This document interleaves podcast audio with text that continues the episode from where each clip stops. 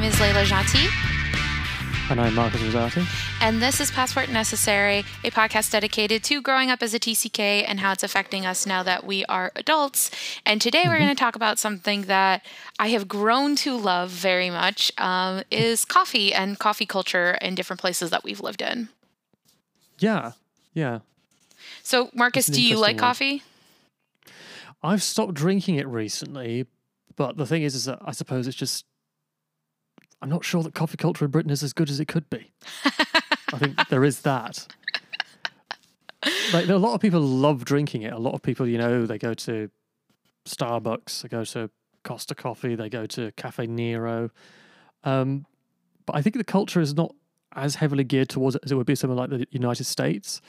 Yeah. And I know that the cultures in France are different as well, and to do with coffee and all that sort of stuff. So Britain is a much more sort of tea and alcohol or tea and beer culture in a certain sense. Mm-hmm. Less sort of focus on coffee as such, which is kind of a shame.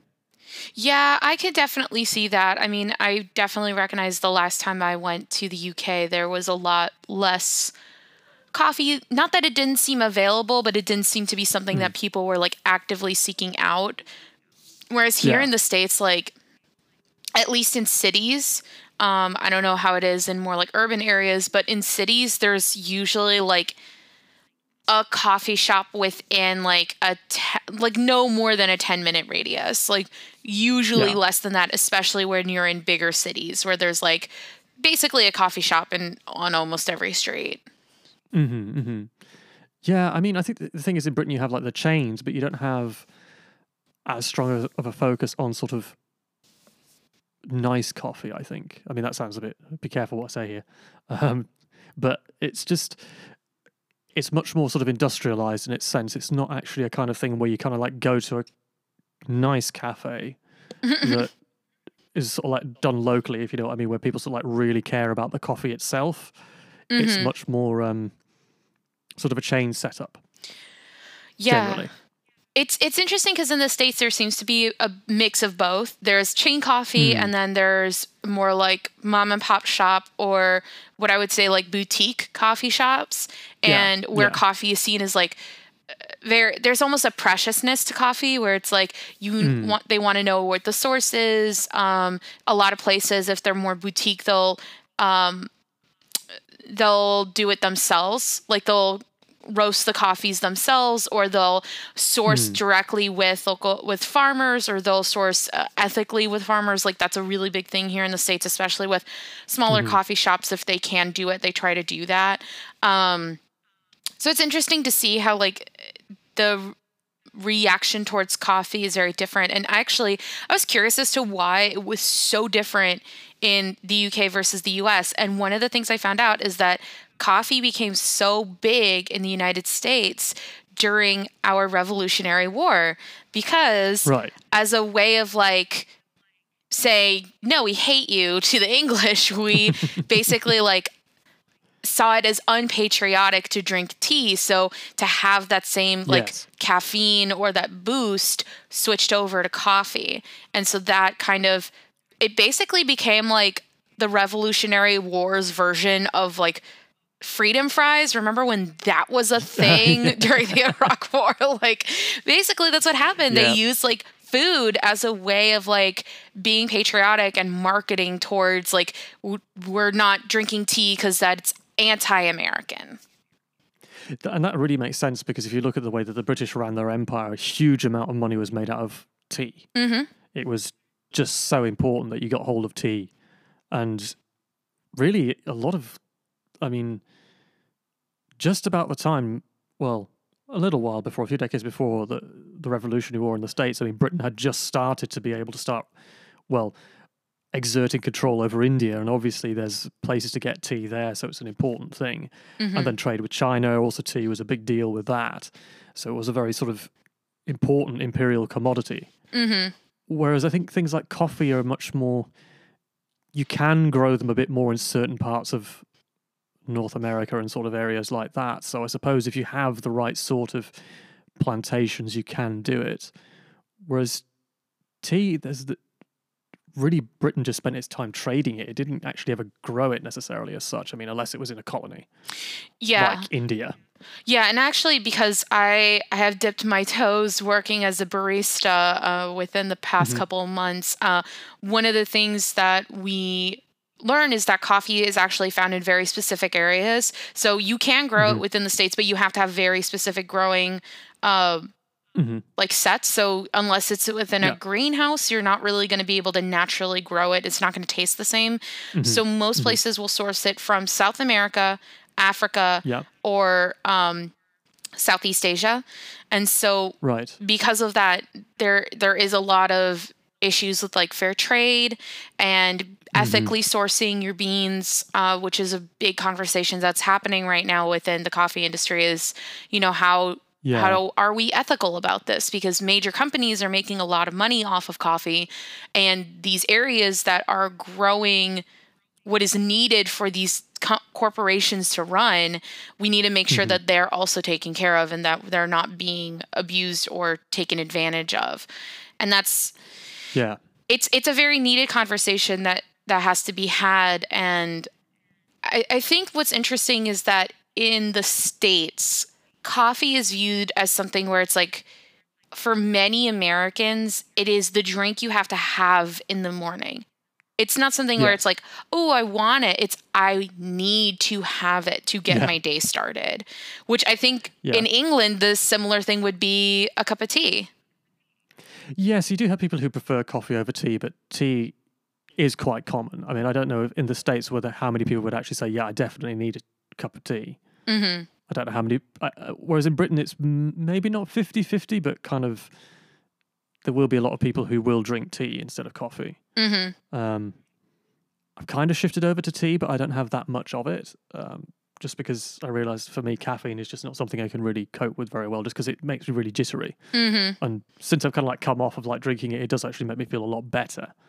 I think I'm just one of those people that's just a bit highly strung. So the thing is that having coffee in the morning is not a good idea.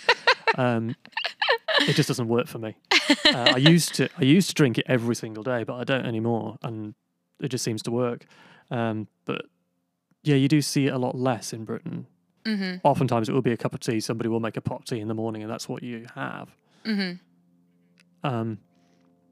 And coffee culture in Britain, it doesn't. Yeah, it just doesn't exist in such a strong way. It's not like in places like France where you have like particular sorts of things that you do in France or in Italy or places like that, where, you know, like in Europe, Italy is known for its coffee. Yeah, I actually have a very funny story when it comes to coffee in France.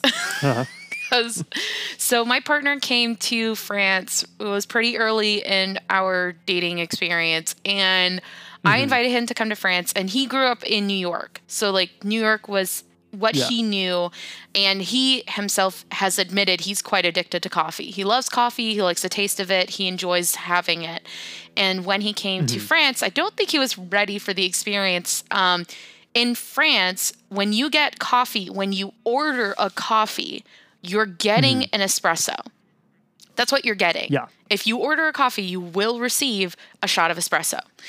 And so when my partner came to France, he was like, he started craving that feeling of like walking around with a cup of coffee in your hand, which is very common in the States. Yeah.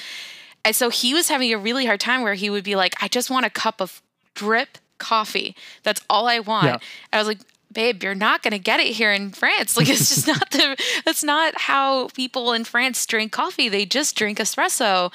And so it got to the point where we were wandering around in, was it Le Marais? No, it was the Latin quarter, Quartier Latin, and there was a Starbucks, and he saw a Starbucks, and he was like, oh, I'm going to get a coffee. I'm going to finally get my drip coffee. So he goes in there, orders a cup of coffee, and he literally got an espresso.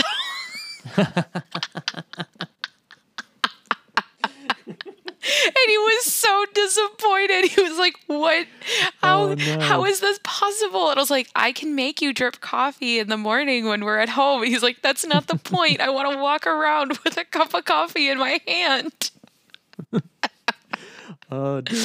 And I told him, I was like, the closest you're going to get is if you order an Americano. And even then, they're not going to give it to you in like a big cup to go. Like they're going to give it to you in a smaller portion. And even like portion sizes overseas, if you go to Starbucks not in the States, their sizes are smaller. They don't have as big of a coffee size as we do. So it's just so funny that he was so like upset about this thing that he saw as normal within the States and within his like daily life.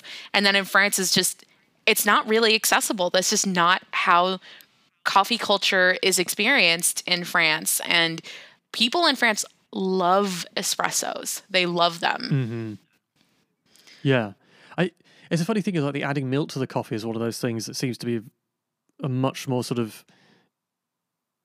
British/American thing, whereas I suppose they had to do it in Italy as well, but it's I mean, all the sort of names of coffees in America are Italian essentially, aren't they? I mean, and actually I learned recently that the reason for it was because the espresso machine was invented by Italians, and so in honor of that a lot of drinks are named after Italian names, but they're not necessarily, I mean, some of them are Italian inventions, but not all of them are.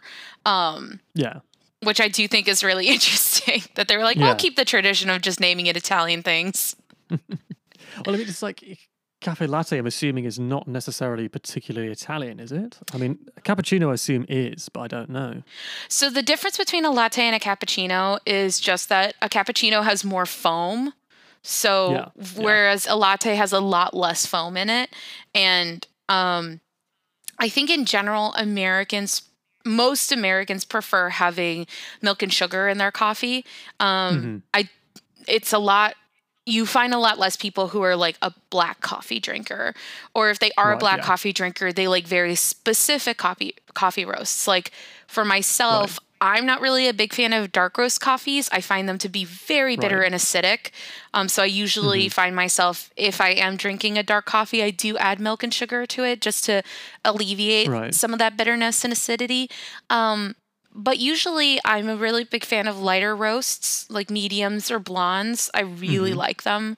I just find them to be a lot less acidic. And actually something that's been a little bit more recent within coffee culture, but I personally love, and I think it's a great thing that has started become more popular, is cold brews. And I think that actually got really big in Japan too, is having like iced coffee. Iced coffee is so big in Japan. And actually there's a specific type of way of making iced coffee that's considered like Japanese style, where you brew if you brew hot coffee over ice, that's considered a Japanese style iced coffee.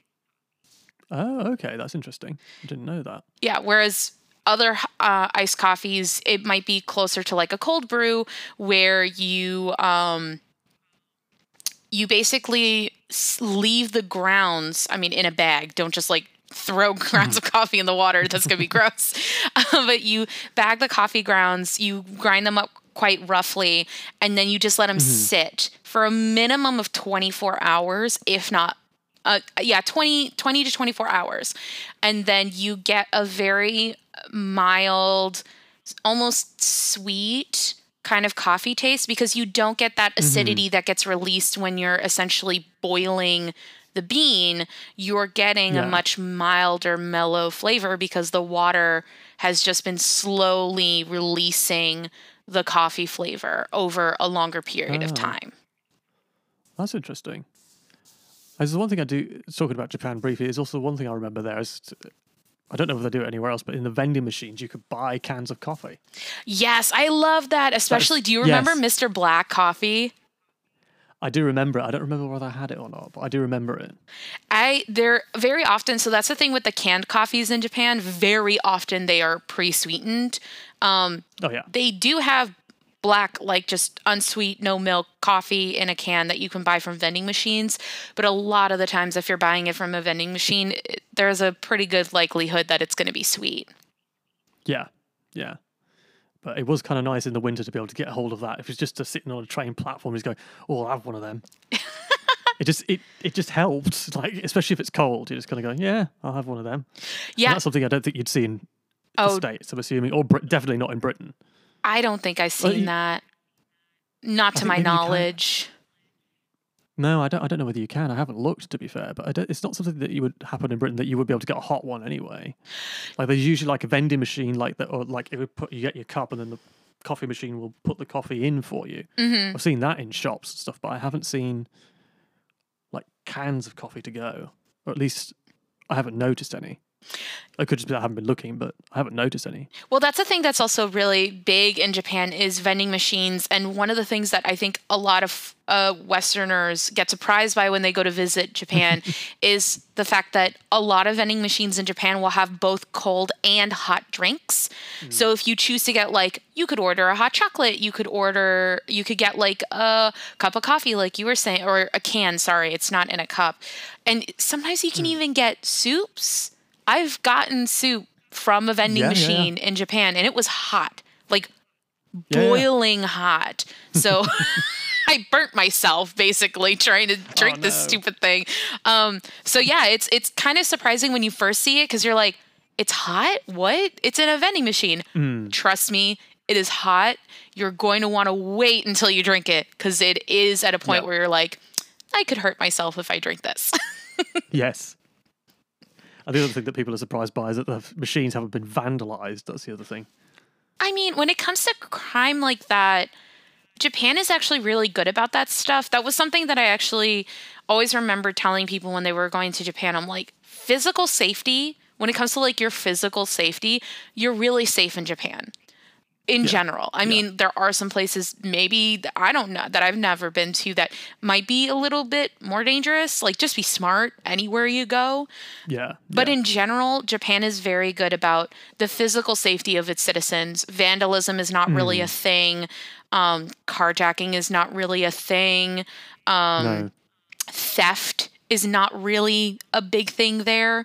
No. Most of the crime that happens in Japan usually falls under organized crime or like large scale bribery and like corruption. Yeah. But not really like what would be considered petty crime. That's not as big of a thing in Japan.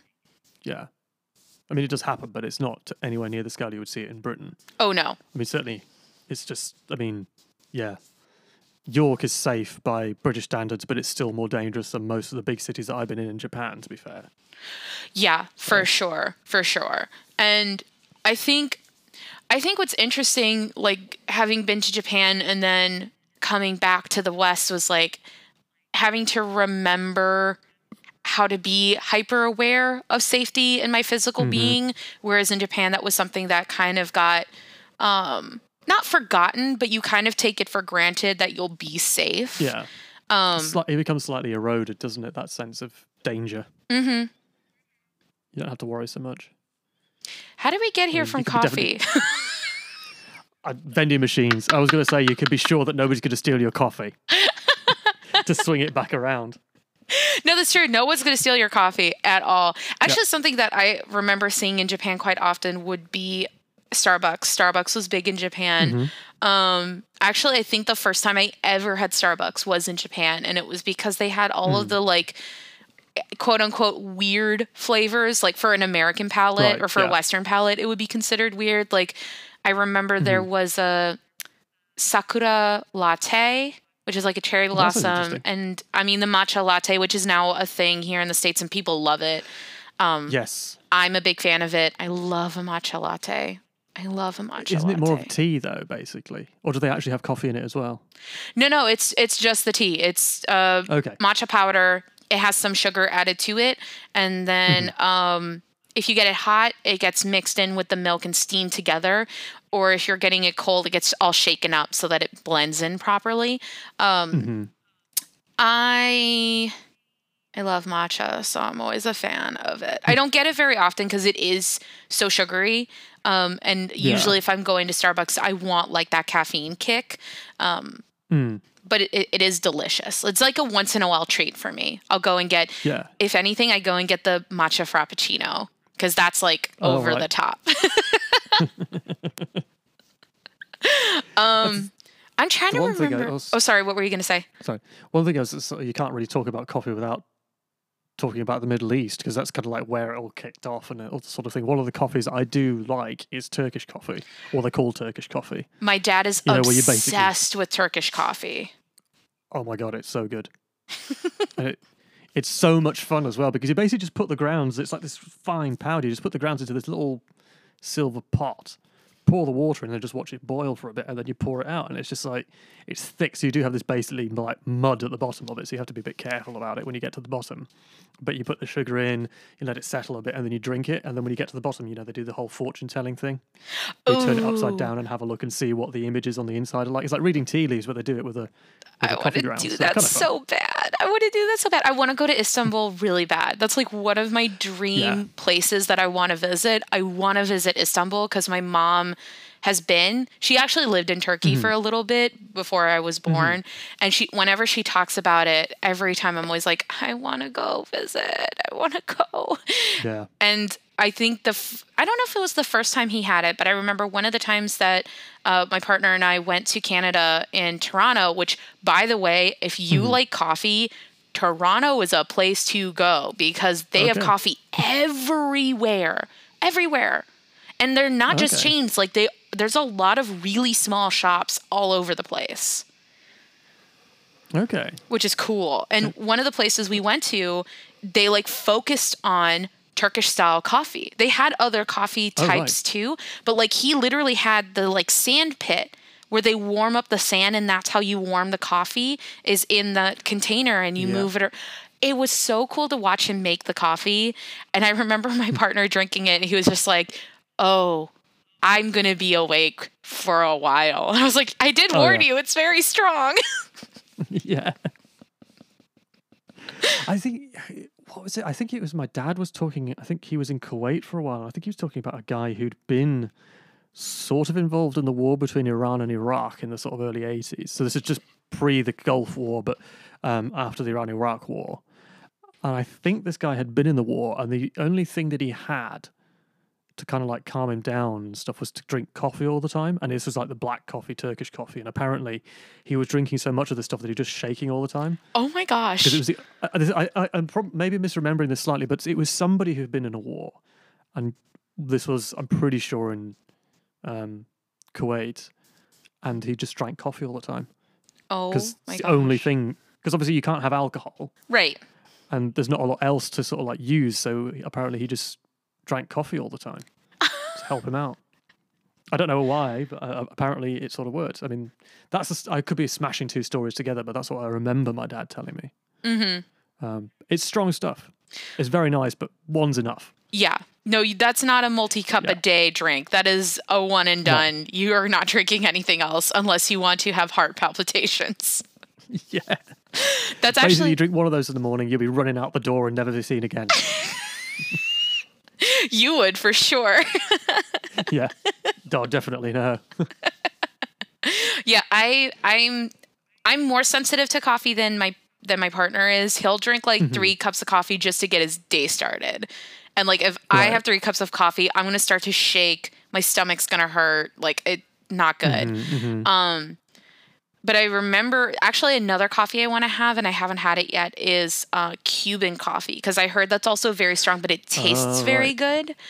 So I really want to try that. And another style of coffee that I've had that I love, and it's so good, but again, it's very strong, is Vietnamese coffee. And Vietnamese coffee is a coffee where like you drink it and it is served to you with, I believe, condensed milk. Oh, right. Because it is bitter. If you don't have it with milk added to it, it really tastes way too strong and bitter. So most people will drink Vietnamese coffee with condensed milk in it. Yeah, that makes sense. This is probably a bit sort of weird. Which is the one that has to pass through an animal before you can have it? Oh, that's the palm civet. That's the one of the most expensive coffees in the world. Yeah. I think it's called... Kasumazu? I could be wrong. Right. Let me look at it. Let me look it up. Just because there were a couple of comedians in Britain who, it was at the time of the financial crisis, so they weren't really sure that they were doing the right thing, but there was this like, how far could you get on £10,000 in Azerbaijan was one of the TV shows that they did. And so they got sent off to Azerbaijan. I think it was. So it's certainly Armenia. I think it was Azerbaijan that they went to specifically. And they had to spend all the money and get rid of it before the end of the show. And they were having this joke about drinking cat bum coffee, which is basically because they got the wrong animal. But they're talking about how they went and had some of this stuff and going, oh, yeah, it's great having all this money in it. Do you want some cat bum coffee? which is a bit disgusting, but that's how they described it. He's kind of going, what the hell? So it's called called Kopi Luwak. Okay. And it is a coffee that is given to an Asian palm civet. And then basically the cherries, because coffee isn't actually a bean, it's a cherry. It's like the nut that comes out of the cherry. And it gets fermented as it's going through the animal's intestines.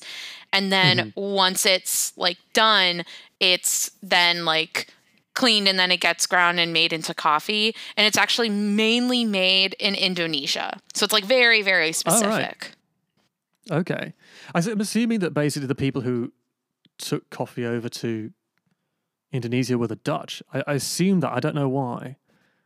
Just because the thing is that I suppose they could have traded with the Middle East and got it themselves, but I know that the Dutch had huge amounts of trading between those parts of the world, and they had colonies around there. So I've heard it was the Dutch that actually built up a huge sort of like coffee growing industry out there. Mm-hmm. I don't know how true it is, because I know that the earlier story of people's, well, the story goes that when coffee was first found to be something that people could use, I'm not sure whether this was... It might just be apocryphal, but the story goes that there was a goat herder somewhere in Ethiopia, I think it was, and he discovered his goats were eating these cherries, and these goats started to get really manic and get a bit hyper, so he wondered what it was, so he found out they were eating these and tried it himself. I found it had a really sort of like powerful effect on his body, and he just got, felt like he had a lot of energy and all that sort of stuff, and apparently that's the first known record or first known idea of people... finding out that coffee worked as a substance to, I don't know when they decided to make it into a drink, but obviously they thought it was a good idea. But that's the earliest known thing that I've heard of that comes from like coffee drinking and all that sort of stuff, or at least making use of coffee beans and coffee plants. Mm-hmm. I've heard that story too.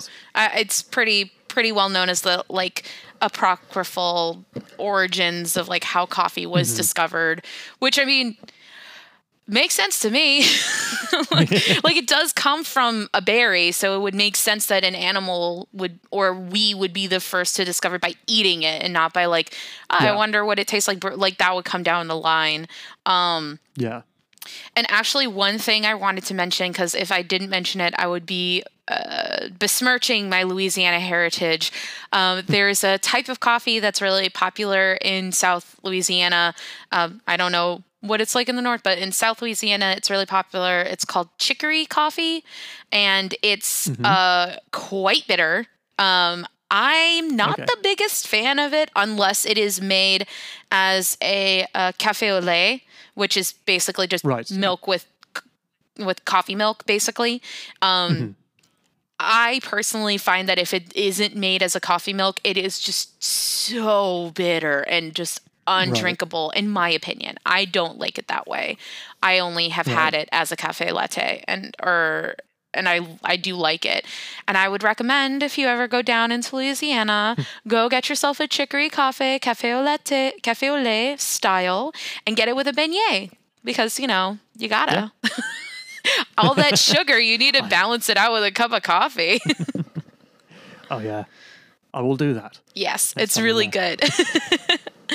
But I think it's really nice to see that there is, at least in the States, I know you said that in the UK it's not really like this, but I am happy to see in the States that there's been a little bit more of a growing understanding of coffee culture in the sense of like learning about the origins of beans and understanding like, do I like certain types of coffee? Do I like a medium roast? Do I like a blonde roast? Do I like a dark? Do I like it with lots of sugar? Do I like it with no sugar? Like learning your preferences of coffee make it that when you go to other locations and you start saying like, okay, well, I like this kind of style, it helps you understand better and maybe even expand your worldview a little bit when it comes to coffee. Because I know for myself, when I first started drinking coffee, I hated it. I thought it was so bitter.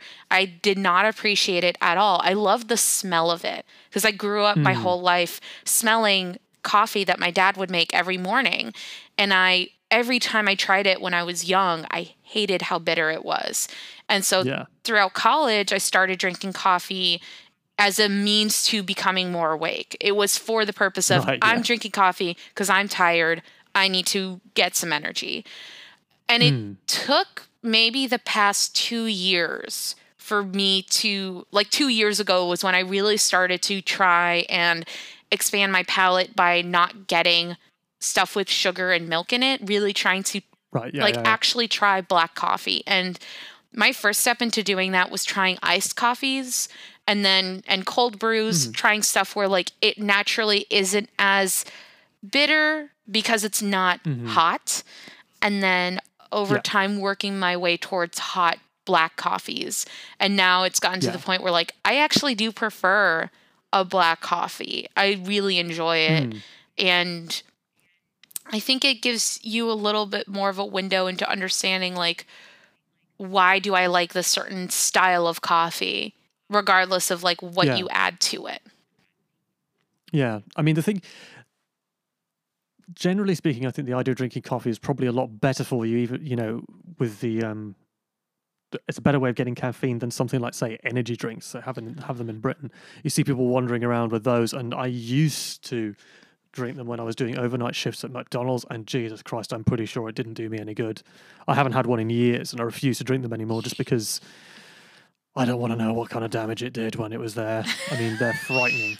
They are frightening. But people, like you say, is like, oh, I haven't had an energy drink this morning, and you're kind of going, God, I'm glad I don't do that anymore. It's it worries me. I was going through a period because of all the jobs I was doing where I had one or two energy drinks, and I could tell that it was really affecting me.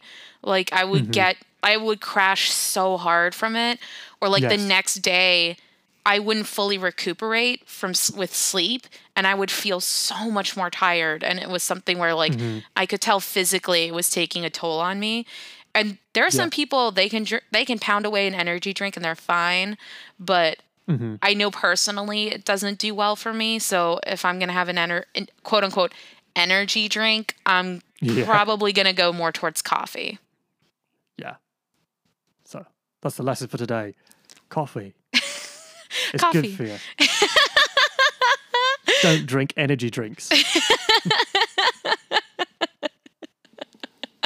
Marcus. Well, that's coffee for you. We'll see. Excuse me. You had me laughing so hard. I almost choked. So thank you so much for joining us today. It was really fun talking about coffee. And I hope you have a good rest of the day. Bye. Yes. Bye. Thank you so much for joining us today. If you want to find us, we are on Twitter at Passport NECESS1. We are also on YouTube, and you can find us anywhere where fine podcasts can be found. Through Anchor, that is our main platform, but you can also find us through Spotify, Apple Music, etc. Please feel free to leave us a comment, a review. We definitely appreciate those. They make us really happy to see them. And feel free to send us questions via Twitter or any of the formats that we're on. We have some really exciting episodes lined up in the future. And hopefully we will have a Facebook group that will be up and running soon, where you can absolutely chat with other people who listen to the podcast or even ask us questions. So thank you so much again for listening, and we can't wait to see you next time. Bye.